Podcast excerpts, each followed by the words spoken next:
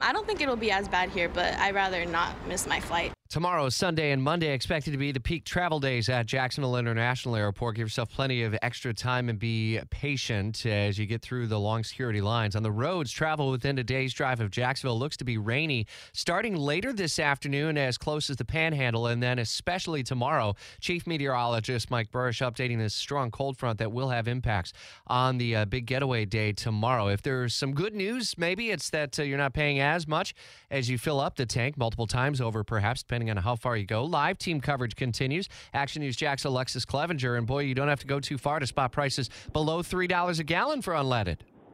Oh, definitely not. And right off of uh, Beach Boulevard and Southside Boulevard out of Wawa, uh, we're here this morning, and the prices are two ninety nine a gallon.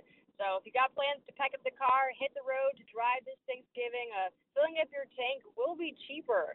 Now, according to AAA, the average price of regular gas in Jacksonville is just under $3 a gallon.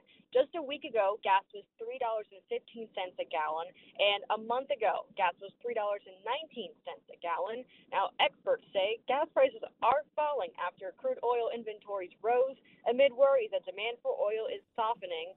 But AAA expects gas prices to remain low through So some good news. Uh, but unless oil prices suddenly spike, then that could play a role. But however, if you're heading out for holiday travel, it might be a good idea to fill up your tank now as the the prices are the lowest they've been since last December. Action News Jax Alexus Cleavenger continuing our live team coverage. Thanks. I see as low as 276 a gallon, by the way, on St. John's Bluff at a Circle K. That's on Gas Buddy. You can find gas well below uh, $3 a gallon when you search around.